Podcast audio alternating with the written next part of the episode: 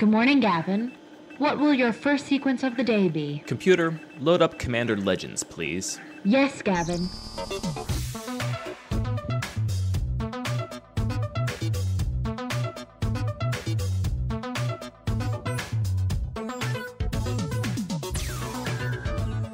Could you kick up the 4D RNG? 4D RNG engaged. Add sequence Apex Devastator. Uh, give me a printout of Apex Devastator smiling. Okay. Computer, Yes. do we have any new sequences? I have a beta sequence I've been working on. Would you like to see it? All right. Okay. Hey Gavin, I'm Gilded Lotus, your latest commander card. I can't wait to entertain you. Now, Gilded Lotus, I can't get into.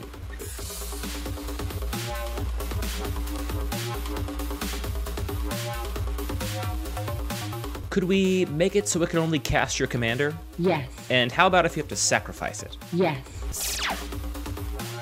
Is there any way to make it cost zero mana? Not computing. Please repeat. Zero mana. This is not suitable for work. Are you sure? Mm-hmm. Okay. Oh, sh- I'm okay. Excuse me, Gavin. The social media team is calling. It's an emergency. I'll get it later. We have important work to do.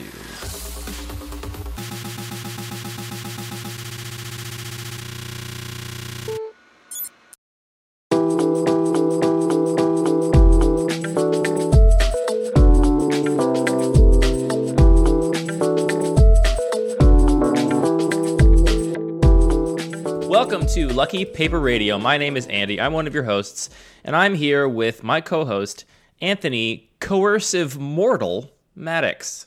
Hi, Anthony. Hi. I don't think I'm that coercive, but I'm definitely mortal. Be pretty. I mean, I guess coercive has a negative connotation. Like you're not out there trying to manipulate people, but I would say you're persuasive. There's just not a there's not a magic card called persuasive guy. Uh, What would persuasive Dominator. guy do? Uh, it would it would it would have a mind control effect. but a really soft one. It's like Just a little one. like yeah, at the beginning of combat in your turn, uh, your opponent may give you one of their creatures to attack.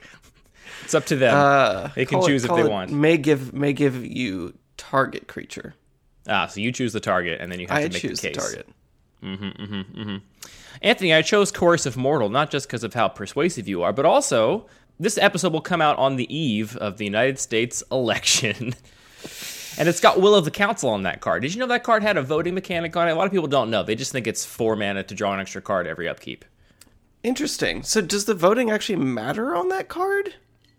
Um, sometimes you could vote on what's it called, annihilation or destruction or what's the what's the non-draw card? But let's see, carnage or homage. So you could vote carnage, I guess, if you wanted to try and cheese your opponent out and get them to also vote carnage to wipe the board if it if it benefited you. But but no, Interesting. This card in a two-player game saying, basically you know, says if you it, draw if an it extra were to favor you to vote for destruction in order to gain power, someone could do that.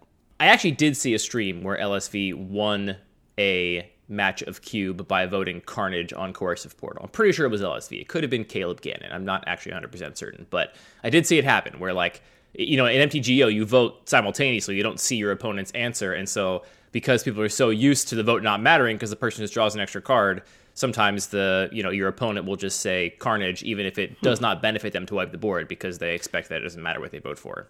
Doesn't Will of the Council specifically say, you know, state the order that people vote though? It does say starting with you, so I guess maybe it's not simultaneous. Maybe it's just people don't pay attention to the little pop up. They just That's you know, definitely possible. they just mash vote or whatever. Anyway, I hope everybody that is able to voted in our election and voted the correct way, which is against fascism. Yeah. Hot take. I don't expect this episode to get a lot of heat, you know, on social media. People are going to be pretty distracted, I think, early next week. So we've got a little bit of a safe space here, Anthony. I don't think we're going to get a lot of new listeners for this episode. We can really just talk to our core dedicated audience who we love dearly. Let's not talk about Earth stuff. I don't want to talk about Earth stuff either. Let's talk about Dominaria stuff. Sure. We're going to talk about magic this episode. It's funny, every time Hillary asks me what I talked about on the podcast, I always go, oh, well, Anthony and I, we talked about uh, Magic the Gathering. It's a card game we like. Maybe you've heard of it. And she gets mad at me. But I do it every time. She always asks, what'd you talk about? And I say magic. But this time we are going to be actually talking about the specifically the recommender on Cube Cobra, which for those of you that aren't familiar, Cube Cobra, the site that you should be hosting your cube list on, has a machine learning built recommender that will basically make recommendations for additions or cuts to your cube based on smart computer algorithms. And we're going to talk a little bit about how that exactly works. And then Anthony and I are going to go down the list of recommended adds and cuts from our primary cubes and talk about them. I think it'll be interesting perspective into maybe how the recommender works and also into our cube design philosophies and you know why we're not running the cards on the suggestion list and why we are running the cards on the cut list so that is the plan for the episode so stay tuned for that. But first as always we are going to get started with a pack one pick one from a listener submitted cube. And this cube comes to us from listener morphling. And this cube is called an artificer cube. And it is a 450 card cube that has a very heavy artifact slash colorless card theme. There are like 130 plus colorless cards in this 450 card cube, so we're looking at a lot of colorless cards here. I'm going to read the pack, so for you playing along at home, you can listen to what I'm reading here, pause the podcast, decide what you're going to pick, and then unpause it and find out if you were objectively right or wrong when Anthony tells you what the correct pick is. Did you groom this pack a little bit?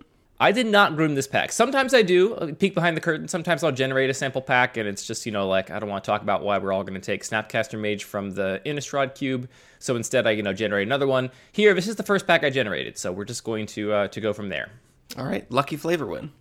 The cards are Spawning Pit, Basilisk Collar, Haunting Wind, Mortician Beetle, Mindless Automaton, Swarm Surge, Shimmer Dragon, Fiery Confluence, Thraben Inspector, Glissa the Trader, Rite of Passage, Emry Lurker of the Lock, Scuttling Doom Engine, Sword of Vengeance, and Foundry Inspector.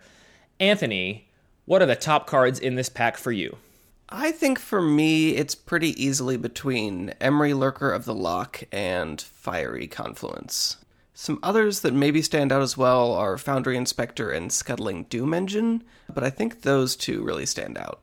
We are in near perfect agreement. I had a top three, and my top three is Fiery Confluence, Emry, and Foundry Inspector. I think Scuttling Doom Engine is probably kind of replaceable here. I mean, it's a cool card, and I think it's it's like a, it's an underrated colorless six drop because there are other better cards in the slot, but it's still very effective at what it does.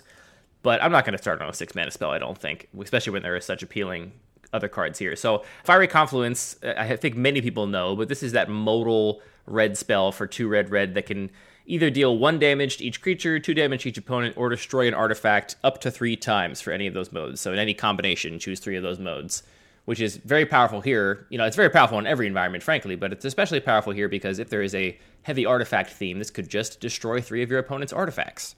Yeah, I'm thinking about it more, and I think when I first looked at the pack, I was higher on Emry than Fiery Confluence. Like, both of them get very strong in this environment. But the fact that I was sort of thinking of uh, Fiery Conf- Confluence as usually just like a, a, finisher card for an aggressive deck, and uh, aggressive decks don't look super, super supported here. But the fact that, yeah, you can just destroy three of your opponent's artifacts, I think actually probably brings it into the lead for me. It's funny that you say you think of it mainly as an aggro finisher card because I think one of the things I really like about this card is that it actually, I think, goes in every strategy. I'm happy to play this in control. Sure. I'm happy to play it in mid range. Happy to play it in aggro, which is which does a lot for a four mana card. I feel like there are very few that kind of fit that bill. Um, not just goes in any deck, but like is very very good in pretty much any one of those decks. Great in a control deck as a board wipe. Good in mid range because you can oftentimes, you know, if you're up against aggro, you can wipe the board of their small creatures and keep your mid range stuff. And if you're up against control, it can finish the game the same way it does against it does in an aggro deck. It just does a lot of things. Yeah, and then Emry is, you know, of course, the the one two legendary Merfolk wizard for two and a blue that uh, is cheaper for each artifact you control, and then mills you a little bit and lets you tap to cast artifacts from your graveyard, one artifact a turn from your graveyard if you choose. Which I, I think the the efficiency and the, the efficacy of this card is going to be determined by how prevalent removal is because I can imagine if this is a removal light environment, and from this pack we don't see a lot of removal, so I feel like sometimes cubes with a more conscious theme will be a little later on removal because they want that theme to shine through, which of course makes total sense. And so I can imagine in an environment with less removal, perhaps than your average, you know, unpowered cube, that Emry could really, really shine here because, you know, buying back your best artifact every single turn from your graveyard is just a lot of card advantage and a lot of inevitability, uh, which could become very useful. Yeah, I think also with Emry, uh, it's definitely just going to be extremely powerful in a, in a cube with a lot of artifacts because things are just going to incidentally go to the graveyard. But I was kind of hoping to see more like uh, Aether Spellbomb and Urza's Bauble and these kinds of like cards that can consistently and like without depending on the game going a certain way generate a lot of card advantage with with Emry. And you didn't see many of those in this list? There aren't a lot. I mean, there's Witching Well. Uh, what were some other ones? There's Pyrite Spellbomb. So you're definitely going to get there, but it, it doesn't feel like quite as much of a slam dunk. Gotcha. So it's more really just a you know recursion piece in case you lose your valuable thing, and less a you know little engine for making loops of powerful effects. That's my read. And then Foundry Inspector is, you know, just three colorless mana for a 3 2 that makes artifacts cost one less to cast. And as we established, it's a very artifact heavy environment. So it's going to be probably very solidly playable in pretty much any deck you will end up drafting. And being colorless, it's a very open first pick. I'm actually surprised to see this particular Glissa. Um, the I think it's the mono green Glissa destroys artifacts. So I was kind of expecting to see that here. Um, just you know, on first glance, I was like, oh, there's a Glissa. It's got to be the one that is sort of on theme, but still a good card. But I don't want to be uh, first picking a gold card. I think it is on theme. It returns artifacts to your hand for every creature true. your opponent oh, control that that's, die. That's definitely true. Yeah, I'm. Uh, I think my pick here is if I'm trying to spike this draft, it is going to be Fiery Confluence. I think with a bullet. But if I'm trying to really embrace the themes of the cube and maybe build a more novel, interesting deck, Emry Lurker of the Lock, I think proposes a lot of potential potential value here that would be a lot of fun to try and optimize. I would love to play a deck with Emry Lurker of the Lock and Mindless Automaton. Yeah, that's a fun little value engine you can grind out. Had you ever seen this card Haunting Wind before? I hadn't. Yeah, this it's is a not form- a, it's not a clean read. No, so it's uh, it's three and a black for an enchantment that says uh, the actual text on this card from Antiquities, I guess, says each time an artifact in play is tapped or its activation cost is paid, Haunting Winds deals one damage to that artifact's controller. It is not triggered by continuous artifacts, which just means in Oracle text translation, anytime your opponent activates, uh, not just an opponent, you or anybody, anytime anybody activates an ability of an artifact, they take a damage, which not a card I'm excited about, but I always like seeing new cards in new contexts, and this is definitely a card I had not seen before. It's really hard to imagine that being more than a pretty marginal marginal sideboard card. Agreed. All right, Anthony, what's your pick? Got to make, got to pick one. I'm gonna start with Fire Confluence. I'm gonna take Emry. I just want to have fun, you know. Wow. I know. I feel like we switched. We, we switched seats here. Usually, I'm the one that's like trying to spike the draft, and you're having more fun than me. But I don't know. In a cube like this, I just want to see what I can do with Emry. It seems more You know fun. what? It's time to my be voting stuff. with your head, not with your heart. Well said. I'm I'm a misguided idealist, I guess. All right, thank you, Morphling, for sending in that cube list. Always grateful to get the chance to do a pack one, pick one from a cube of a slightly different theme. Everyone can check this cube out in the show notes. And if you want to have your cube featured on Lucky Paper Radio and have Anthony and I butcher a pack one, pick one of it, you can send the link to mail at luckypaper.co and include your pronouns and how you want to be credited, and we will do your cube on the show. Anthony, let's dive into our main topic the recommender on Cube Cobra. So, before we get too deep into this, Anthony, have you ever looked at this prior to us discussing this podcast episode on, for your own cube? I think I have. That's a compelling answer. it's not something that I've, I've uh, no, it's Fascinating. It's not something I've really taken a lot of time to look through. Um, it's not something I've used to make any decisions about my cube in the past. To be to be frank, how about you? I, I did look at it when the feature first came out because I was curious. I wanted to see what it was recommending me to add or cut from my cube. And it did not lead to me making any direct changes. I didn't say, I didn't find something in the additions that I was like, ooh, this is great. Or I didn't find something in the cuts that I was like, yeah, now that I think of it this way, this really needs to go. But I thought it was interesting to see kind of what it recommended and how it worked. So I think we should briefly talk about just how the recommender works in general. And I, I'm going to try and like summarize this briefly. I did talk to Ryan Saxe, who is the person that is behind the recommender on Cube Cobra. He's a data scientist and machine learning person that uh, worked on this with the team at Cube Cobra. And I am I apologize, Ryan, if I butcher any of this, but basically this this recommender is using machine learning. And for people that don't know what machine learning is, it's uh, very, very roughly speaking, just a way that you basically give a computer algorithm a bunch of patterns and you try and get that computer to match those patterns and uh, try and sort of figure out what's underlying those patterns so it can make predictions about what other things in the future might sort of match or not match those patterns. And and here the patterns that this machine learning algorithm is trained with is all of the cubes on Cube Cobra. All of the many many cube lists that are on the website are fed into this algorithm and you know, we teach the computer this is what a cube looks like. And then what that machine learning algorithm then does is it goes through and compares your cube against its knowledge of all of the cubes on Cube Cobra and makes suggestions for, you know, additions and cuts based on that. Um, so it's much more sophisticated than just saying like, well, you know, lots of cubes run this card, right? 60% of cubes on Cube Cobra run this card and you don't, so you should include it.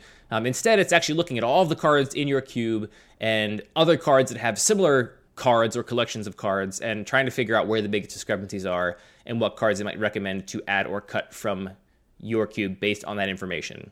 Does that make sense, Anthony? Does do you, did I mess anything up there? You're a little more informed about this stuff than I am. Yeah, so it's it's not just like saying uh, Star Wars is the most popular movie. We should tell everybody to go watch Star Wars. It's saying, well, based on you know exactly you've watched ABC on Netflix, we're going to recommend this specific show uh, because it relates to the specific things that you're interested in. So it's trying to do the same thing for cubes. I couldn't think of a popular movie. I guess there's no movies this year. That's maybe why. Isn't every popular movie just the Avengers now? Oh, probably. You got Avengers 1, 2, 6, 7, 8, all the Avengers is. Avenges. The Vengees. So it's a very interesting technology. I think the possibilities for applying machine learning to things like cubes and draft picks is very fascinating. And there's a lot we can talk about there. But for the purposes of most cube designers, I think what this page can serve to be is a list of some cards you might include, you might consider adding to your cube or might consider cutting from your cube for various reasons. But I do want to emphasize up front that like I don't think people should ever look at this page of on the, for their own cube and think that this is a card these are cards they really need to consider cutting or adding, right? Like it is sort of a way of filtering down the 20,000 cards you're not putting in your cube to like think about ones you might want to consider, but I wouldn't put too much weight behind the algorithm and assume that if you're not running a card in the additions and you can't come up with a good reason, then you're you're messing up or doing a bad job as a designer because this is really in its infancy. This is like basically the first implementation of the recommender on Cube Cobra. And even if it was really sophisticated, the beauty of Cube is kind of doing your own thing. And so just sort of hewing to whatever the average is or whatever the most likely thing for you to run based on the other cards in your cube is is not the most interesting interesting thing about designing a cube to me. Yeah, I mean we've talked a little bit in the past how even just using uh, the the commander EDHREC sort on Scryfall can be extremely valuable, just because it's like literally the only way that I'm aware of that you can sort uh, sort cards by some kind of um, how people actually value the cards. Um, we could sort by converted mana cost, by name, by the set they're from, but none of that really indicates anything about how people think about the card.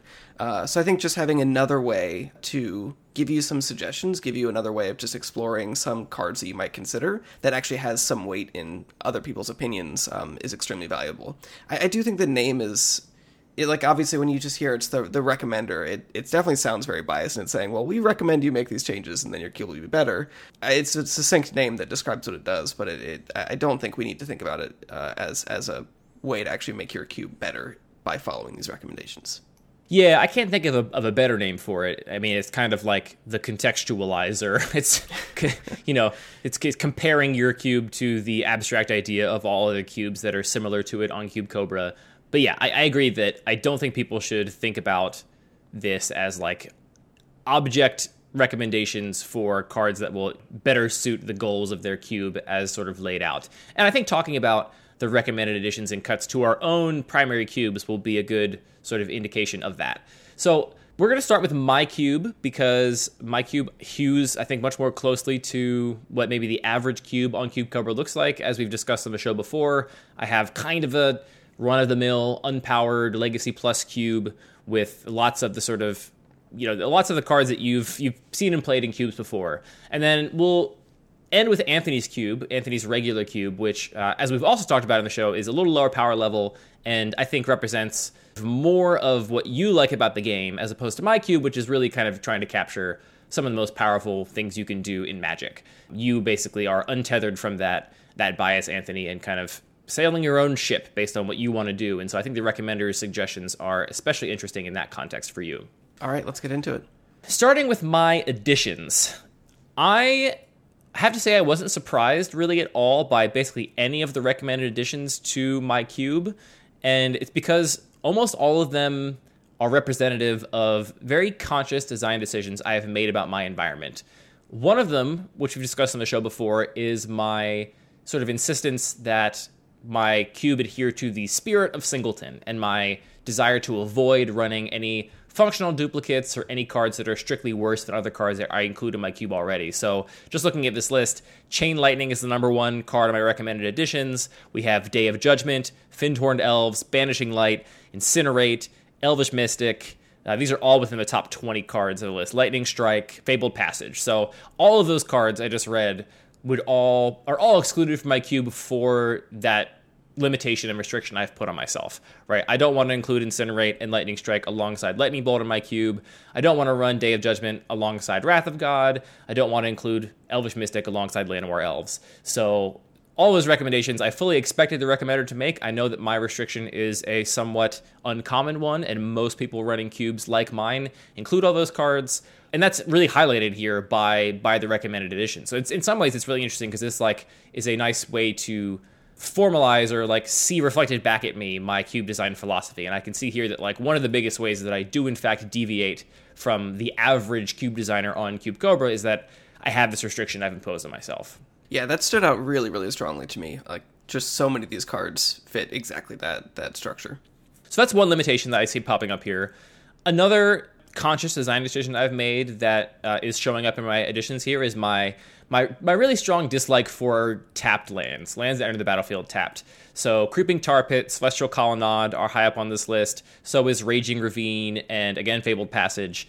I just this is a sort of personal preference of mine. I'm maybe backing off from this a little bit because with my Zendikar Rising updates, I did add some of the double face cards that come in tapped. I added some of the triomes for Ikoria because I think their value in the draft is worth playing them for their costs in deck building. So I there was a time where I basically had no tapped lands, and I'm starting to ease up on that a little bit. But I still want to minimize them as much as possible, and so those are my reasons for not running any of these man lands or fabled passage. Is that I just don't. I really want to avoid those tapped lands if I can, and I haven't felt the need to go deeper on fixing for for those tapped lands. Yeah, I actually interpreted that a little bit differently because I thought you did have some of these, uh, the creature lands especially, but I guess those have all been cut. I sort of interpreted that as it trying to fi- finish out cycles that you had. I don't have a single man land or a single one of the dual colored creature lands in my cube right now. I at one point had Creeping Tar Pit and Celestial Colonnade, uh, and they were some of the last tap lands I cut from my cube, and they got cut when I decided to break Singleton for Shock lands, which was probably about a year ago, roughly speaking. So they were in there for a while, uh, and they were the last ones to go. But that that's I, am not not surprised to see those in here either because I recognize that my distaste for that effect is stronger than the actual impact on games. Right? Like if I was trying to, strictly speaking, optimize purely for power level, I probably would be including these cards. It's just that I, I don't like them because of because I hate drawing my Celestial Colonnade when I need to board wipe on turn four. So Does it pain you to see Him to Turok, your until recently uh, cover card, on this list? I know it is sad that I had to change my cover art from the beautiful, you know, Wolf Moon cover art to something else because I cut him to Turok. But uh, but no, it, it doesn't pay me to see it here. I, I made the decision to cut it consciously, and I'm okay with that. It is worth noting that that Ryan, uh, the person behind the recommender on Cube Cobra, did mention to us that we should ignore recommendations of cards we very recently added or cut because of some way the model works with how it sort of processes your cube. So he mentioned that some of those additions uh, or cuts might not be appropriate if it was a very recent change to the cube. So that could be why it's showing up here pretty highly. Though it also honestly could be just that a lot of people play this card and, and I don't anymore. Computers, how do they work? The one that really surprised me in the ads, uh, like I think, like, like we've been saying, a lot of these are cards that we're used to seeing in similar cubes, so it, it's not a huge surprise to see them here. Blade Splicer does stand out as something that I don't usually consider to be quite at this power level. I think most people do consider Blade Splicer to be at this power level, and I mean it's not terribly difficult to see why. At three mana, it gives you two bodies and four power, and three of that power has first strike, which is which is very potent. Also, people do have a lot of blink synergies in their cubes, which I, I don't include consciously in my cube. It's not there's no way to blink Blade Splicer, but I don't intend for there to be a quote unquote blink deck. So I'm not surprised to see that here. I think it's one of the three drops that is recommended by humans most often to me when they look at my cube, and so it's not terribly surprising. I found in my cube that I really wanted my three drops to either be top tier, undeniably powerful, things like Brimaz, or to disrupt my opponent, things like Big Thalia. And if they weren't doing one of those two things, then I felt like it was just I'd rather have another two drop as opposed to uh, you know kind of a middling three drop, which is which is how I thought about Blade Splicer. And I, I cut this a long time ago. This isn't with the first version of my cube, and probably got cut two or three years ago as I sort of refined my my white aggro section. But I'm also not surprised to see that here. I mean, truthfully, I'm not surprised to see any of the cards in this sort of first 20 recommended editions. I did want to talk briefly about some of the other cards that are excluded. So, Blade Splicer falls into a category of card that was at one point in there, but I cut for the reasons I just mentioned. Um, the same is true for Questing Beast. That was a card I included for, I mean, I got not a terribly long time because Eldraine was only out, uh, you know, for about a year as of this point. But I had that into my most recent uh, cuts, and this card I just don't think is necessary for me anymore, and I could I could not handle the spaghetti text box of this card. Like it just bums me out so much that it, people can never remember what this card does, and it's got all these rules abilities. It's so inelegant, and I was just like, you know what? I don't need to run this for my green section to be viable, and I don't like the card, so I'm just gonna cut it. Which is also true for Bloodghast. Bloodghast is another card I think would be fine in my cube, but I didn't like the black black casting cost at, on a two drop. I think it's a little too limiting and basically very sort of narrow to just mono black aggro. And so I was happy to cut this for Skyclave Shade in Zendikar Rising, which is a very similar mechanically card, but only costs one in a black. And so that was kind of another situation of me just allowing my actual preference for cards I liked more to sort of take precedence over trying to strictly optimize the list. Wurmcoil Engine is a card that has been in and out of my cube many times, and I'm actually curious now, Anthony, what do you think of Wurmcoil Engine in my cube? I, I recognize that you know you would never play this card in your cube because it's just stupid power level and being a colorless card. But how do you feel about a card like Wurmcoil Engine in my cube compared to like the other things you can do at six mana? Uh, I think it would be reasonable. Like I think that the first time you cut it, your cube was a little bit less uh, less refined, um, and it did feel like it was sort of an auto first pick always whenever you saw it because it was a colorless card. But since you've made aggro a lot more viable, I don't think that's the case anymore. So I don't really see a great reason to cut it on that level. At the same time, it's not a card I really love to play with. Uh, it just hits the battlefield, and either you, I mean, even if you have removal, uh, you're just going to be in in a sticky situation. I cut it because it it, it doesn't it doesn't feel to me like it's that much worse than the colored options at six mana that you're making a you know a, a strategic decision to take a colorless card over a colored card. Like I think it is probably a tiny bit worse than something like Grave Titan, but it's really kind of a toss up. And I am always trying to cut down the curve of my of my cube, and I just felt like Wurmcoil Engine really had this kind of Baneslayery effect. Like I know it is not a Baneslayer strictly speaking because it does have these tokens that show up when they when you leave the battlefield, but uh, it does really demand an answer, and if you don't have an answer for it, then it runs away with the game very quickly on account of its life link. There's no racing a Wurmcoil Engine. You're right. not going to do it.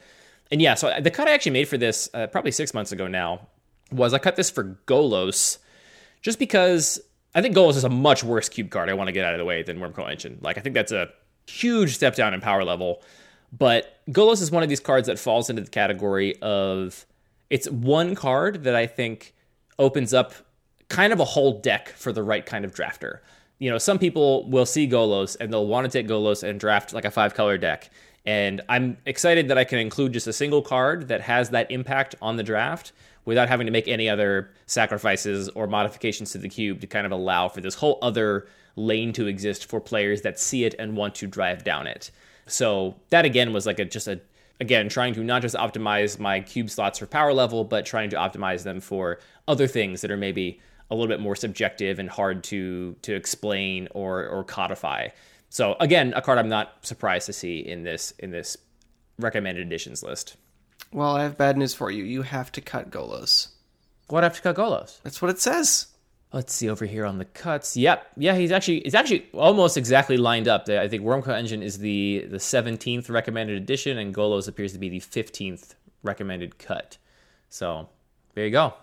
The, the robot says I'm wrong. Don't believe it. It's just a mindless automaton. nice.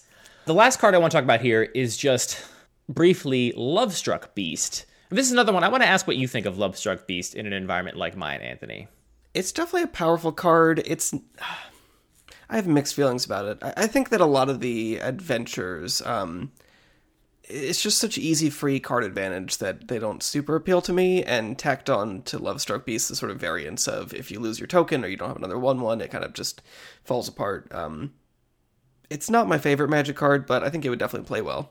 It's uh, it's a card I've never tested in the cube, and I did consider it before because I, I actually do really like the adventure mechanic for my cube. I, I recognize your observation that it's kind of just free card advantage because really, honestly, most of the actual spells and creatures on adventure cards are not as overcosted as you might expect them to be, given the inherent card advantage of casting the adventure first and the inherent modality of having those two options. But uh, but yeah, I I don't there's two things I don't like about Lovestruck Beast. I don't love the sort of commitment to this being like a dedicated mid-range card at three mana and green. Like it's really just a body and doesn't provide any other interesting decisions in terms of draft or gameplay decisions, right? It's just basically a 5 5 that you hopefully can attack with and block with. And there's really not even you're not going to draft more one ones for the like hope of keeping this thing turned on or anything. You're just expecting it to be turned on by its own adventure, by like random mana dorks that are floating around. So it's just kind of beef. And even though it's good beef, I am not thrilled to put just beef in my cube.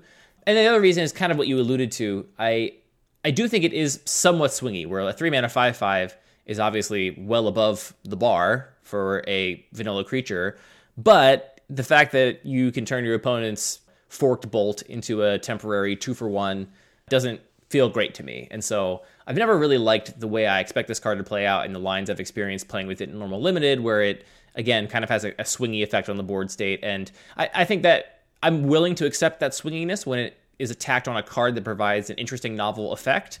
But I don't really see that from this card because it's just a 5 5 again. So these are all cards I've considered running, uh, but cut for some reason that is sort of a conscious design decision of mine, which which I think is a a big compliment to the to the recommender. I think he did a pretty good job very quickly identifying the cards that are obvious omissions from my list that people looking at it might expect to see but don't. And the reasons are the ones we described, which of course the recommender doesn't know my reasoning, but it did a very good job sort of highlighting those cards that stand out, I think. The recommended cuts are a little bit of a different story. I have to say, I'm a little surprised by some of the recommended cuts, and some of them I'm not at all surprised by. So let me just briefly run down the ones I'm not at all surprised by. I'm not surprised that it wants me to cut Lonely Sandbar, which is a card I recently added because of Zendikar Rising. I'm not surprised it wants me to cut Judge's Familiar, which is a card that I'm adding because I like that it's a hybrid card and I want to sort of test out additional taxing. I'm not surprised it's asking me to cut some cards that are less efficient versions of an effect that I run because of the additional flexibility they provide. Again, sort of in service of my no functional duplicates car- rule. So, Collective Defiance and Seal of Fire and cards like that, you know, it makes sense to me why those would be recommended cuts because most other people are running cubes that are full of lightning strikes and incinerates, so we don't need these cards. They're not going as deep into that sort of card type as I am. So those ones don't super surprise me. Some some of these cards do surprise me though. So you mentioned Golos briefly. I I think I think I am lower on this card than most people, and yet I'm still running it. And I've seen a lot of people that are very excited about this card, so I'm a little surprised surprised to see that here. I think Whisperwood Elemental being here is a big surprise to me. That feels that, like a card that is still, I think, one of the best things you can do on five mana in any color in Magic. And uh, I'm surprised to see that listed here as one of the recommended cuts. I definitely agree. I think Whisperwood Elemental and um, Rampant Growth were the two that really surprised me because these seem like such staple effects. I do get that a lot of players, maybe that are playing at this power level, are more just playing, you know, all of the redundant elves and then Craterhoof. So, so both of these green cards that are kind of in, in between in terms of mana cost uh, don't make the cut for a lot of cubes. That's that's my best hypothesis. Yeah, I suppose so. That could be it. I just feel like if you were going to cut one of the green fives, like I, w- I would be less surprised to see something like uh, what's the ooze from Ravnica uh, Allegiance or whatever the one that copies. Yeah, I'd be less surprised to see Biogenic Ooze here than I am to see Whisperwood Elemental, I guess. But you know that, that's part of what's enlightening about looking at this recommender mm-hmm. is that I guess people are lower on Whisper Elemental than I thought uh, in general. There's also uh, a few cards I recently added that are added just because I think they're interesting and want to try and test them out, including cards like Faerie Guidemother, which we talked about last time in the show. Judge's Familiar, like I mentioned, Mazemind Tome, which we've talked about. These are cards I'm interested in experimenting with, but I'm, I'm not surprised to see listed here as sort of the potential cuts. I thought it was funny that both Incubation Druid and Lotus Cobra were adjacent in this list because to me, those two cards represent very different approaches to cube at, in the same sort of mana, in the same CMC slot, in the same color. So they're both two mana, effectively mana dorks, right? Like Incubation Druid is an 0-2 that taps for a color of mana that one of your lands could produce, and then it has adapt three for five mana, so you can put three three counters on it, and then it can tap for three mana of that color. This is the card I like more of the two. I think Incubation Druid is better than Lotus Cobra, but doesn't get very much attention. There's not a lot of because people go deeper on the one mana mana dorks than I do. They don't have to dig as deep into the two mana mana dorks as I do. And Incubation Druid is one I don't see played that often, but I think is one of the better two mana mana dorks because it has this late game relevance. You can turn it into a three five, which is way better than any other mana dork, right? It does something on the board. It doesn't just sort of yeah. sit there being useless. And then Lotus Cobra is a card that I am familiar with being very highly praised in Cube because of its very high ceiling, right? This is a two mana card that it has a landfall ability that produces a mana of any color, which means that if on turn two you can play a Lotus Cobra, and then on turn three you can play a fetch land, trigger that landfall twice, this thing effectively produces two mana, and you can cast a four, or five, or maybe even six drop on turn two, depending on what other sort of mana dorks you have in play, which is a very powerful effect. But it also means that sometimes you want mana out of your Lotus Cobra and you just can't get it because you don't have that land drop, right? Um, sometimes I think the role of mana dorks is to mitigate mana screw a little bit. If you don't have your third land in your ramp deck, it's not good for you because you've really kind of obviated some of the benefit of running the mana dorks in the first place. If you are just basically not hitting your land drops, you might as well have just played a forest instead of a mana on the turn prior. But that's better than not doing anything, right? Not having any land at all, having played a two mana two one that produces no mana. So I'm lower on this card. This is probably the sort of bottom of the barrel of my green two drops, I think, right now. But it's in this category of cards that I include because I know lots of other people like it a lot and will take it highly. And I recognize that I don't have to agree with my play group. We can have disagreements on cards, and I'm happy to include this to let those players that are interested in drafting this card, you know, do it and play the card still. Yeah, that makes sense to me.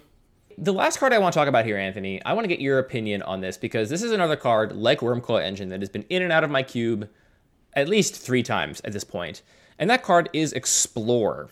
How do you compare Explore and Rampant Growth when you are thinking about them in, ab- in the abstract? With difficulty. It's hard to compare them, right? Because, you know, Rampant Growth searches your library for basic land, puts it in play tapped, easy peasy. Does the same thing no matter what. That card always does that. Explore draws a card and says you can play an additional land this turn. So, sometimes it's way better than rampant growth because you either get to, you know, play a land untapped on an early turn of the game, and so you still get the additional land, but it gets to come and play untapped instead of tapped, which is good. Or you draw it super late in the game where you don't need a land either way, and you're just happy to have this basically cantrip and just draw you a card.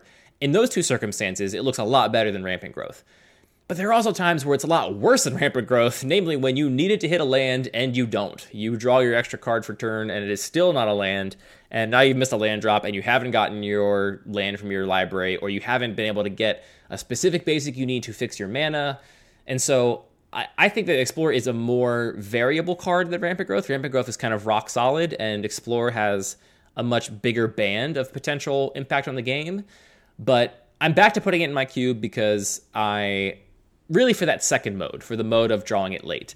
I, I, have been trying to include as much ramp as I can that is still relevant later in the game, a la Incubation Druid, which we just talked about. And so that's the mode I'm really thinking about when I include the Explore here. Is like I'm really excited to draw this on turn seven, as opposed to drawing a Rampant Growth on turn seven, which is pretty abysmal. I think the other reason, um, in addition to all of the points you just made, is just that rampant growth always works consistently from the perspective of mana fixing as well. And I think that a lot of players, when they're drafting a green deck, they'll often want to say they're base green with one or multiple other colors as splashes, and Explore just doesn't actually let you play that style of deck. Yeah, it, it definitely doesn't help you, right? it, I mean, it helps you a tiny bit by drawing cards. Like, I think cantrips do just increase the consistency of a deck, and they'll make your deck effectively smaller to find those extra lands, but nowhere near as much as Rampant Growth, which you just go find your splash color and basically serve as a ramp source and a you know source for that splash color in your deck list as if it was a basic land of that type, which is really helpful.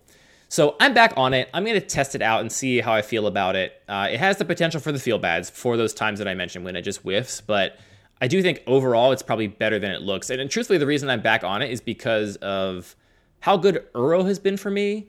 Which obviously Uro is a much better card, and it's a gold card and has a bunch of other stuff going on, but the draw card, play an additional land this turn mode of Uro, the first time you cast it when it's not escaped, I kind of evaluate it as like, well, this is a necessary evil. Like I have to cast this overcosted, crappy spell in order to later on escape Uro from my graveyard, which is this really high value play. And in practice, it has felt totally fine to cast the front half of Uro. It gives you a little bit of life too, which which helps, but it has not felt like I was playing something dramatically behind curve or dramatically less efficient than my opponents when I spend three mana to draw a card, gain a little life, and play an extra land this turn. And so that's why I think adding Explore back in. It just feels like it turns through your deck and, and finds what you need. And the fact that it's ramped, it's relevant late game, I think is is a very a very big check in its favor. It's a little bit of a difficult comparison because Uro kind of just draws you two cards. You know, it's true, but I'm just comparing it to that sort of first mode of casting Uro, which yeah, I mean, it's it's good that it escaped, but if you look at that turn in isolation, like was this turn bad for me? Did I like fall behind because all I did was pay three mana to have this sort of minimal impact on the board, uh, or really no impact on the board, maybe an extra land? It hasn't felt as bad as I expected it to, and so that's where I landed with it. Fair enough. One last card I'm going to mention very briefly here is just I see not that many people playing Murderous Cut, and I truly don't understand why. Uh, it's that's the delve removal spell that can kill any creature. Uh, I explicitly avoid the destroys non-black creatures line of rules text because it irks me. So I maybe go a little deeper on removal spells than other people do because people are happy playing Doomblades and Shriekmaws where I avoid those if I can.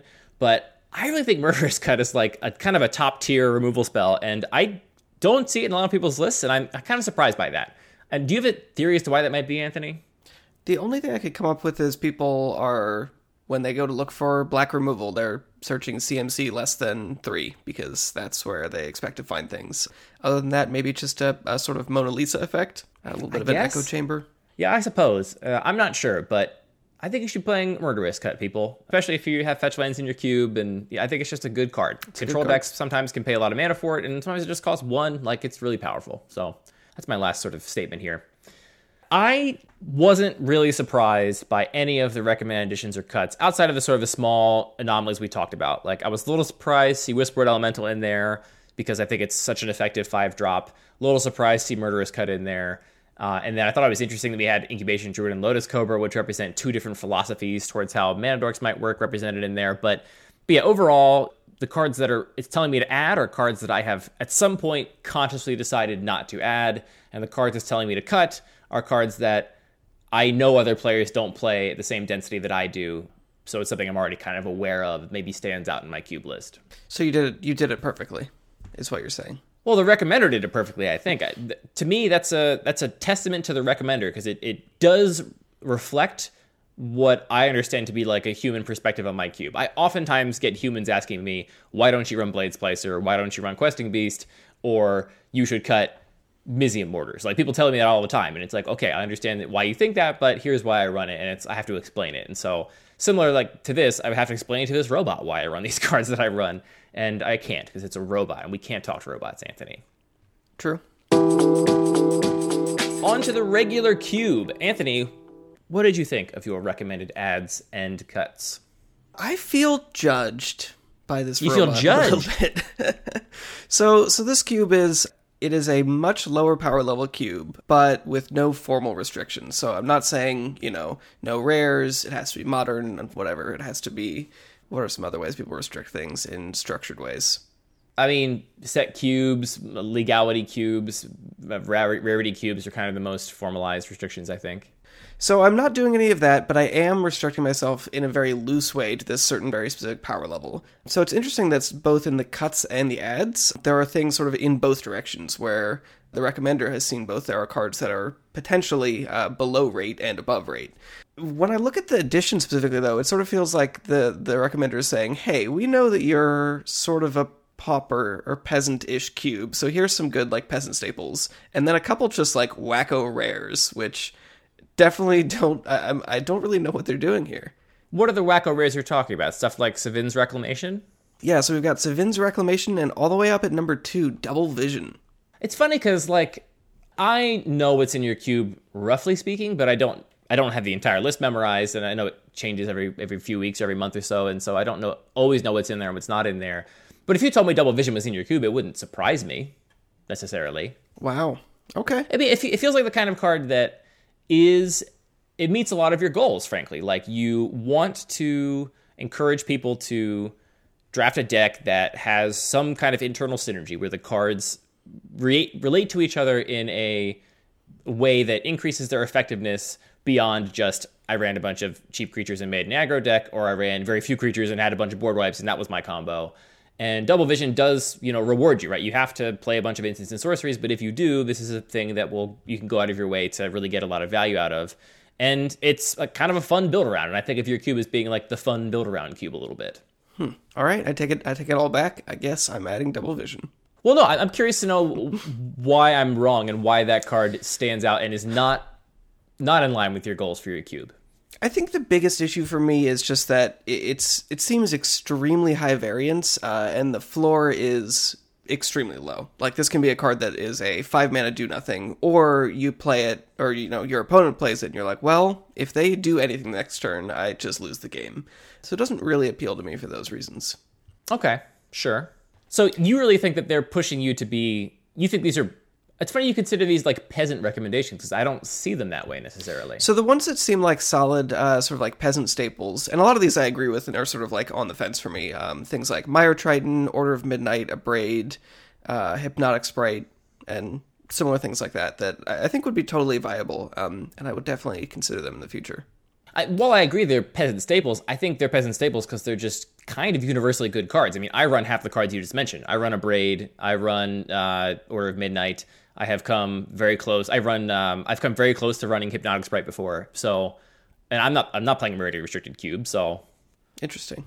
But at the same time, you know, it's not recommending the cards that are in your cube. You know, it's not saying you need Lightning Bolt and uh, other good cards. Doomblade, Goblin Guide, Goblin Guide. These are good cards.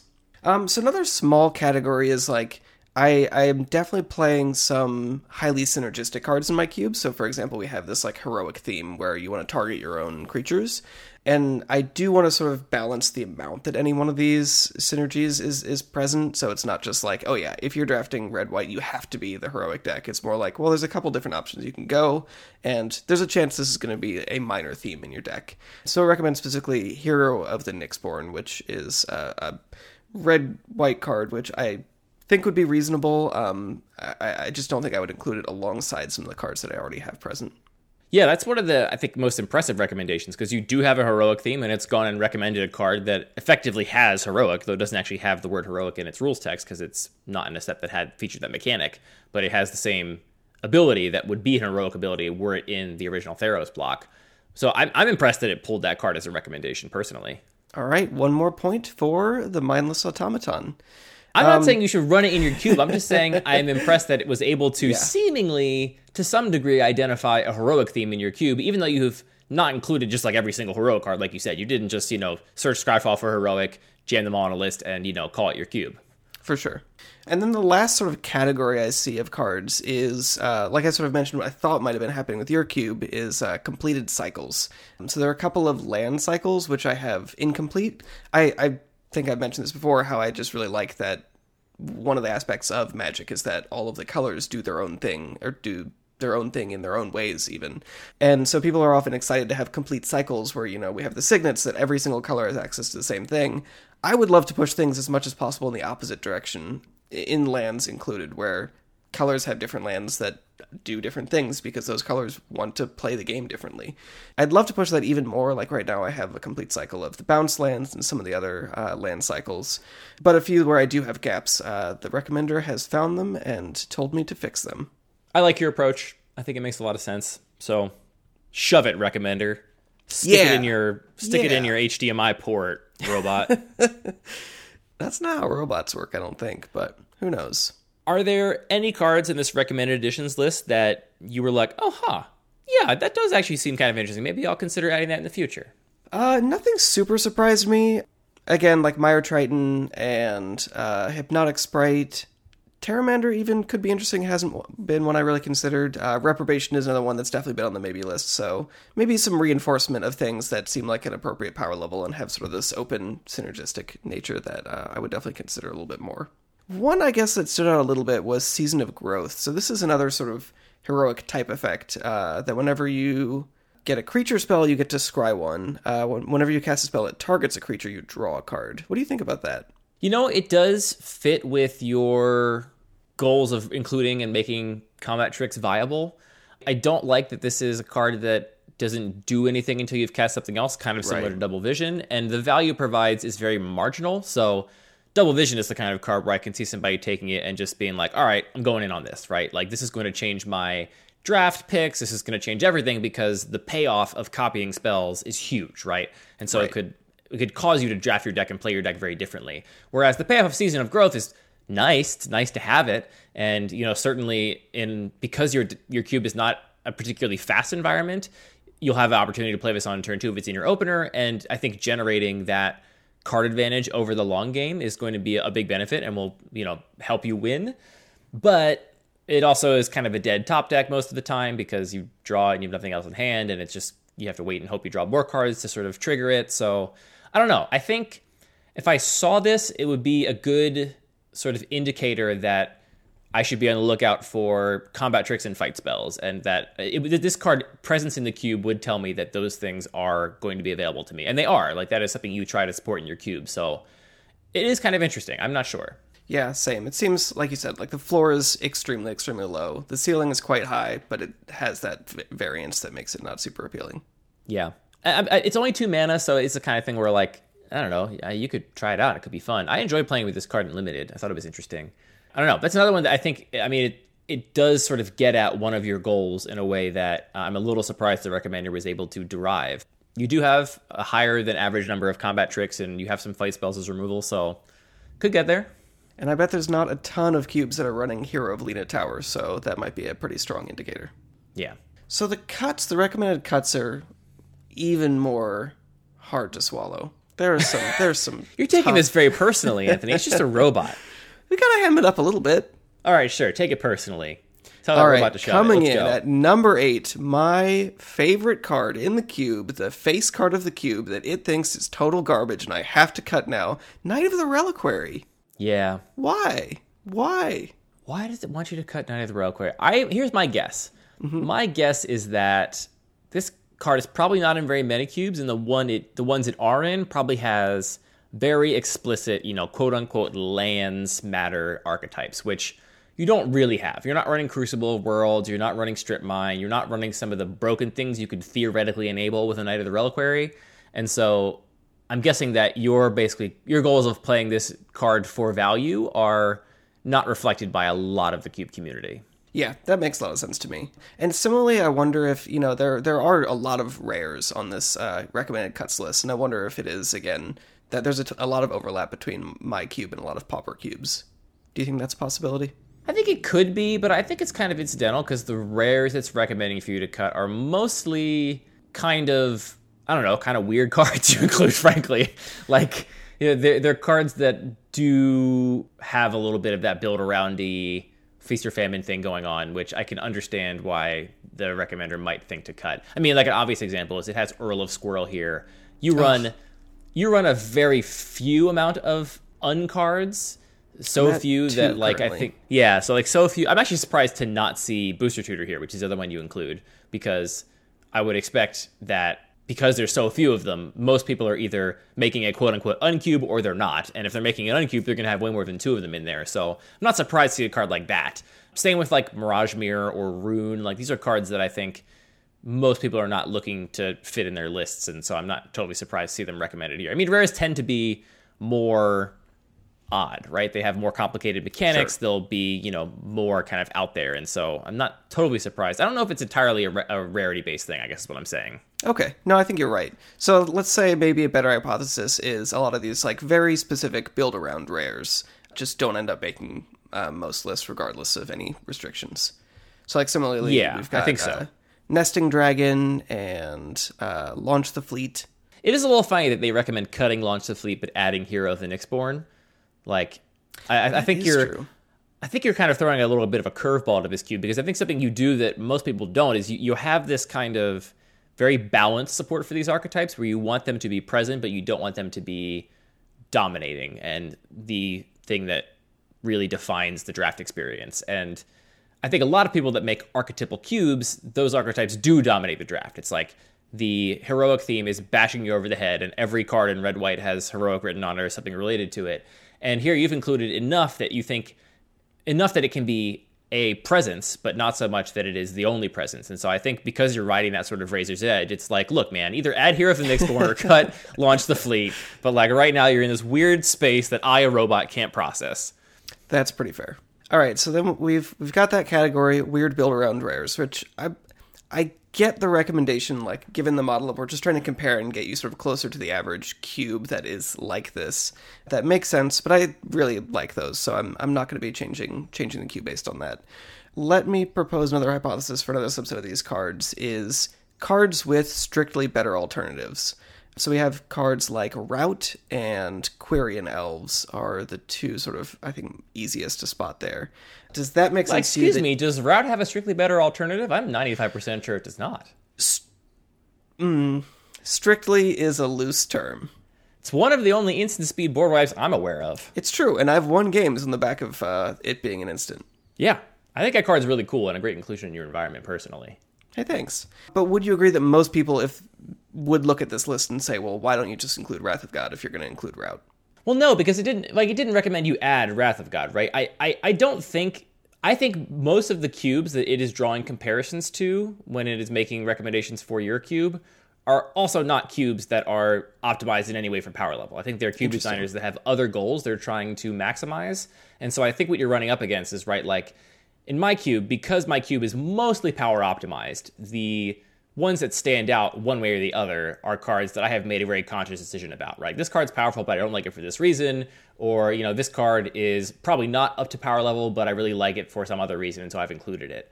Here, I think you're there's a lot more noise, I guess, in what I would expect the the sort of comparative data to look like for your cube, because instead of running up against somebody else that has a slightly different take on what the most powerful or least powerful cards are, you're running up against somebody that likes a couple of the sort of archetypes and themes in your cube. It is also operating at a lower power level, but they also have totally different goals that are like completely unrelated and not just the same axis but different, but just a whole different take on how they want their cube to work. And so I think that's probably why there's like more noise here maybe than than there would be in a cube that hews closer to the more average cube on, on something like Cube Cobra. Okay. I, I think that's fair, and I think that my hypothesis was not great there. If I dig deep, deep into the recommendations, I do see uh, most of the other wraths. Basically, like, because I, the whole environment is slowed down, uh, the wraths tend to be five and six mana rather than four. Um, and the rest are present, but they're way down the, the list. So uh, I think the hypothesis that it's it's there specifically because there are cheaper, more efficient versions of the card is not not really where we're at. Yeah, and you can go really deep. I mean, the recommender, I believe, provides a thousand recommendations as a hard number. And what it's actually doing is it's looking across all of the 20,000 cards in Magic, 20,000 some odd cards in Magic, and it's basically just showing you the top 1,000 that it would most recommend for your cube. So you can go really deep in there if you want. And I think, you know, the deeper you go, the less likely there is to be any real hard reason that it's connected to your cube. But, but yeah, when I see Rout over here, I just think it's probably a card that, you know, either maybe people that are operating at this power level are just not playing that many wraths, period, because they don't like them or don't think it's appropriate for their power level, or they've chosen ones that are just, you know, again, you've pointed out before that one of the goals of your cube is having a wider card pool to draw from, and thus more room to express the things you want to express about the game. And so there are way more cards competing with Rout than there are competing with Wrath of God, right? That's true, yeah. So it's entirely possible that other people just chose Fumigate or just chose, uh, you know, whatever other five mana. I can't name any other five mana. I know there's many more five mana Wraths, or you know, they chose that Phyrexian one that makes an XX horror Wave. token or whatever. Something. You know, those cards that are just different but similar that makes Rout stand out in your list. I buy that. All right, what about can you come up with a hypothesis for either Horizon Canopy or Rishadan Port, which are both high up on the list of recommended cuts? I was going to say those ones I think are probably the ones that are most obvious to me why they're in this list, and it's because those cards are also played in the most power optimized cubes. I think they I think basically like they are close to what the recommender would consider to be a power outlier. It's like wait a minute, the most ruthless, you know, uh, unpowered lists are playing these cards and you don't have very much in common with those lists overall, so why are you playing these cards that are played in the most powerful Totally. cubes? Totally. And I think, like we talked about a bunch last week, that context is really uh, important. And I think that these cards aren't overpowered. In fact, I think Rishadan Port is undervalued here. People are just don't play it, but it scales pretty well with the power level. These cards are definitely not a problem in your environment at all, but I think that's why the recommender has called them out. Did anything else stand out to you about these recommended cuts? No, not the top 20. I thought Steppe Lynx being here was interesting because it is effectively like an aggro one drop, which are cards you not include you don't include many of. And I, I don't we can just only wildly speculate. I mean to say we could wildly speculate about the reason a card is here would imply that there would be some way to determine why a card is here, and the truth is that there is no way to like ask the robot why did you put this card here. The answer is that it conformed to this algorithm and stood out, you know, numerically in this way. But it's interesting that Steppe Lynx is the kind of card that I would probably not take very highly in your cube. I would consider it to be uh, not a trap, but like this is a card that I think is really only good in a sufficient density. And there's not a density of aggro one drops here. And so to see something like Steppe Lynx stand out, it's like, oh, yeah, I mean, I, I also don't think that card super belongs here personally. Fair enough. So the one card that I think has already been on my cut list, so I'm not going to give the robot credit for, uh, is World Shaper. So this is a card that when it attacks, it mills you, and then if it dies, you get all the lands back from your graveyard to the battlefield, which I think has been in my cube from the beginning. When I read the card, I just say, well, this does so many different things. If you want to put in a deck that interacts with the graveyard, if you want to put in a deck that it interacts with landfall or just wants to ramp, it's just very open ended for you to put it into a lot of decks that want it for different reasons. But it just plays out in a pretty clunky way, uh, and a four mana three three just doesn't end up making the deck or making it into combat very often. Yeah. I also think it's a card that's probably underplayed because I think people look at it and think, well, I'm not a lands deck, so I'm not going to play this card. Even though, to your point, it does have virtue and value in those other decks that are related. Magic is hard. So, is there anything that you will consider cutting because it shows up in this list that was previously not a consideration for you? I don't think so. Possibly, I mean, I'd be interested in talking more about Steppe Lynx and how you think that fits in. But I think that's a bigger conversation about like what does aggro look like in this environment. Right. Uh, you do have all those prismatic vistas, so maybe it makes sense. It's I'll, I'll put in a little vote here. I, I will agree with the robot. A card I don't like playing with or against is Changeling Hero, which is a card I Oh, think you really like. I do really like it. I think I What is, mostly, what is it you like about it? I think I actually just really like the champion a creature mechanic. The fact that it lets you sort of uh, lets you know wizards design these sort of overstatted creatures um, because you're sacrificing one of your creatures effectively to get it into play, but then gives you all these extra layers of ways you can play around with blink or just you know protection against removal. I think is just a really interesting uh, card design. Plus, I mean, it's a shark cat uh, sword hero. It's everything. It's a jellyfish hydra. It's a weird. And I mean, honestly, jellyfish just the flavor of, of Champion on, I think it was only on, on these shapeshifters, and the flavor being, you know, oh, well, you thought I had this creature, but it's it's morphed. It was a changeling the whole time, uh, is, is very cool to me. Champion definitely appeared on non-changelings. There's like champion elves and stuff. I'm True, 95% you're right. Yep. sure. Yeah. So, yeah, and I mean, a, a five mana too. 4 4 lifelink uh, ends up playing.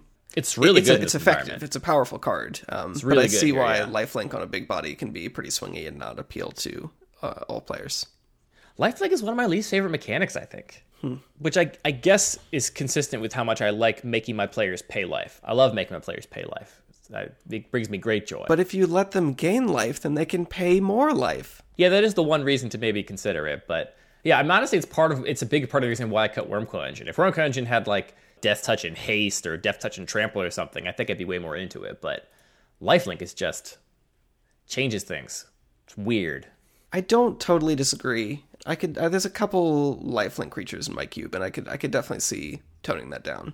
I, I guess I guess here's what it comes down to. It's like the way that lifelink interacts with my goal to maximize the sort of three major strategies of magic aggro mid-range and control is weird because if you're aggro you don't ever want lifelink you don't care about it like you would never like i would say you never want it because you would not be willing to pay the additional mana for a card that had lifelink versus a card that didn't and cost less mana right, right. so you don't care about it or want it if you're in mid-range I honestly don't think you care about it either because you're just bigger than the aggro deck. So you're not going to win by gaining life against the aggro deck. You're just going to win by playing three threes and four fours and you know stuffing them out that way. And I think mid range decks are have a pretty good matchup against aggro in my environment. And so again, you're not going to go out of your way to take a lifelink card for like you know a third of your matchups you're going to play because you just it doesn't matter. And then in, in, control decks, similarly, it's like you're just going to kill all your opponent's creatures and then sort of stabilize. Like I think where lifelink really shines is in these like mid-rangey mirrors, which are kinds of magic that I don't love to play and don't come up that much in my cube. And so lifelink ends up being this kind of like weird kind of gotcha for me in my like, you know, strongly aggro mid-range control triangle where it's like, why does this card have lifelink? What, what is this? What is this doing for me here? It's just making it so I can no longer, you know, try to attack around your one blocker and like, you know, sacrifice creatures to get in for the last points of damage because you happen to have played a Wurmcoil Engine instead of any other six drop. Like, I'm annoyed. Well, where does Batterskull end up getting played in your cube? Oh, for two mana with with with Stoneforge Mystic mostly. Like if it didn't have lifelink, it would still play the same role. Is what you're saying? Yeah, I'd probably like Batterskull more if you were to swap lifelink for another line, another keyword ability. I think I would be even more into it. But as is, I, I just like it because it is a colorless, resilient card that has this synergy with other cards in the cube that makes it potentially high value. I like including those little two card combos where the cards are playable independently, but if you put the two cards together, you get an additional benefit. That's something I really like to pursue in my environment whenever I can. All right, well, I'll give you homework then. If you can play Changeling Hero in my cube and make everyone else have a bad time playing against it, then it will make it to the list of probable cuts. I'm not looking forward to change your cube based on my play preferences. I'm just trying to have an interesting conversation on our podcast. No, you don't so have to change five uh, stars on iTunes. Your play preferences. It's about uh, everyone else's play preferences. But that's the thing is, I won't take it because I don't want you, a five drop I can't play if, if, I have no creatures. draft? I don't think I so. think you cast it. Check my screenshot of decks I've drafted, my folder. I, I don't take it very highly because I am just paralyzed at the thought of being stuck with a five drop in hand that I can't cast because I don't have another creature. See, I these, think that's always interesting when you're me. a card that has that risk and also might force you to sequence your plays in a certain way, and you know maybe not make an obvious block or a risky attack because you know you want to cast this card. That to me is a really fun part of the game. Yeah, I suppose. I guess if we were talking about five mana cards that have horrendous floors, I'd rather have Double Vision personally than Changeling Hero. But that's just my personal taste. And it's not my cube. Nor is it this robot's cube. See your cube, Anthony. Plus, it's got a big circle on it right in the middle. Okay, fine. I will admit I also hate the art a lot. So I think if the art didn't drive me nuts, I would maybe be more sympathetic to the card. But this little guy looks so fucked up. Look at him. He's all weird. That is so rude. He's, his proportions are all off. He's got these tiny little legs that like uh-huh. could barely hold him up. His arms are like all wrong and What's his dumb face now? And his what's his sword? Why is his sword the shape of a football? It's the worst. Sorry, Jeff Miracola. I don't mean to insult your art. You know, it's a very nice drawing, but it's not for me. Thank you, Jeff.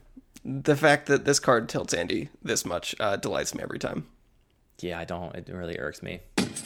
All right, we're going long, Anthony, but I do want to discuss briefly what we think about the idea of the recommender in general because we alluded to this briefly but i i am always a little wary of anything that i think runs the risk of increasing the homogeneousness the homogeneity of the cube design world because so many people come to cube with an understanding of like I want to have a cube, but you know they they really approach the format without a super strong sense of what it is, why they want a cube, right? Like they've seen someone draft it, they might have some sort of reasons why they think it's cool. They've seen their players draft them on YouTube or whatever, and they end up building, you know, looking for a list to build it, building it, which is totally fine.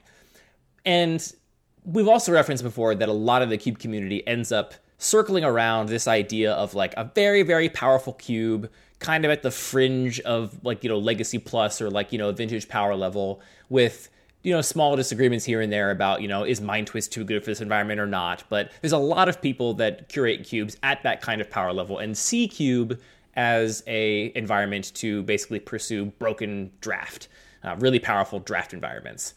And I think it is in the best interest of the format and in the best interest of people playing that format for us to embrace and push the diversity of what cube can be wherever we can. And the recommender on Cube Cobra and kind of reminds me of something from Cube Tutors days, which I think was even more problematic, which was the the average cube lists, uh, which you may remember. So on Cube Tutor, they had for each size and each rarity, you know, uh, vintage, uh, peasant, and pauper, they had a 720, a 540, and a 360 quote unquote average cube. And to my knowledge, all that average cube list was was it just found the 360 most cubed cards or the 540 most cubed cards across the entire site. So it did not have any of this underlying logic the recommender has, where it actually looks for cards that are often run, you know, in in combination with each other to try and derive some sense of patterns or themes to the cube. It was just here are the most common cubes, and the result, frankly, was a, was a cube that was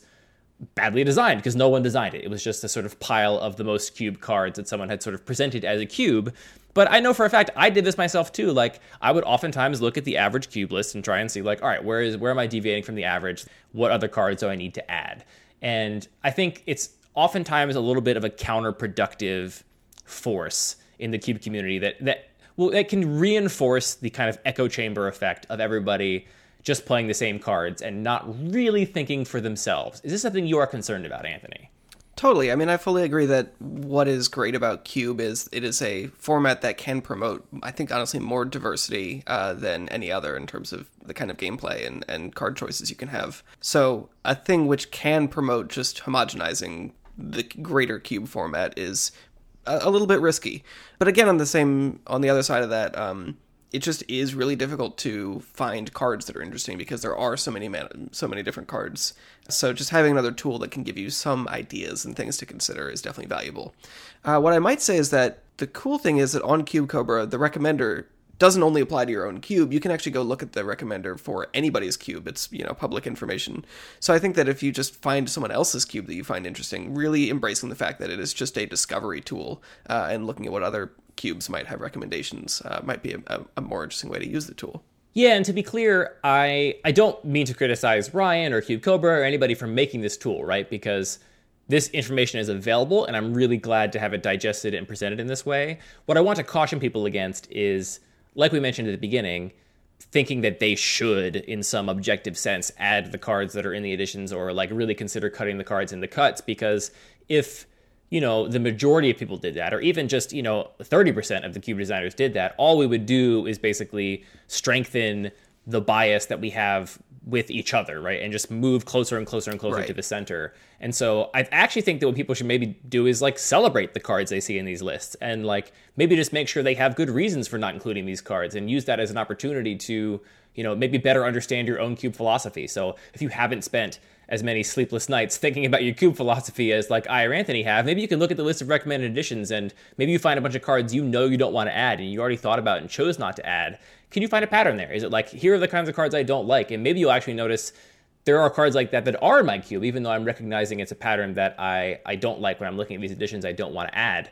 Um, that's part of why I ended up cutting, you know, cards like Armageddon and Hymn to Tourach, right? Which are recent cuts from my cube we talked about last week. Those are cards that have been in every average cube list, every recommender, every like, you know, homogenizing force of the cube community for me for every minute I've been a part of it. And when you when I explain the goals of my cube out loud and then like read them back to myself or you know someone, you know, hears it, Tourach and Armageddon don't fit the goals for my cube. They they don't they are they don't do what I say I want my cube to do. They are just kind of artifacts of this this inertia, this inertia the community has towards moving towards this idea of like a canonical unpowered cube. And so, you know, I'm as much a subject of that bias as anybody is. And so I, I, I just want our listeners to to definitely take the recommender with a grain of salt and you know use it as like you pointed out like an exploration tool a way to uh, you know show you things you should consider but not at all things you need to do or should do because i don't want to end up in a world where we're all playing the same cube list Definitely not. That would be a much less interesting world. Way less interesting don't want that Don't tell me to cut Earl of Squirrel. yeah robot back off hey listen robot the last time somebody told this guy to cut earl of squirrel he woke up with like 50 squirrels in his bed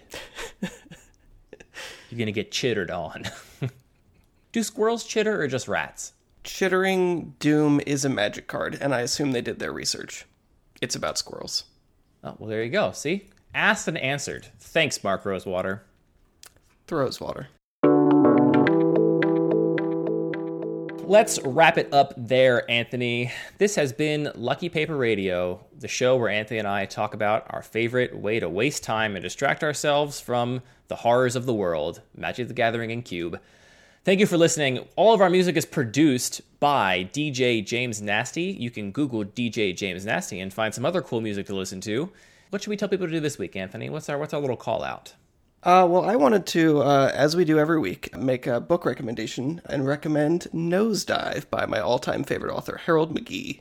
If you want a field guide to the wonderful world of smells with a Carl Sagan like uh, sense of wonder, it is an excellent read so far. I know there's a lot of Cube community people that uh, like cooking or like cocktails, and so Harold McGee is a person that should be in their universe. And yeah, you are really enjoying this book, so a hearty recommendation for Nosedive. Nosedive it is.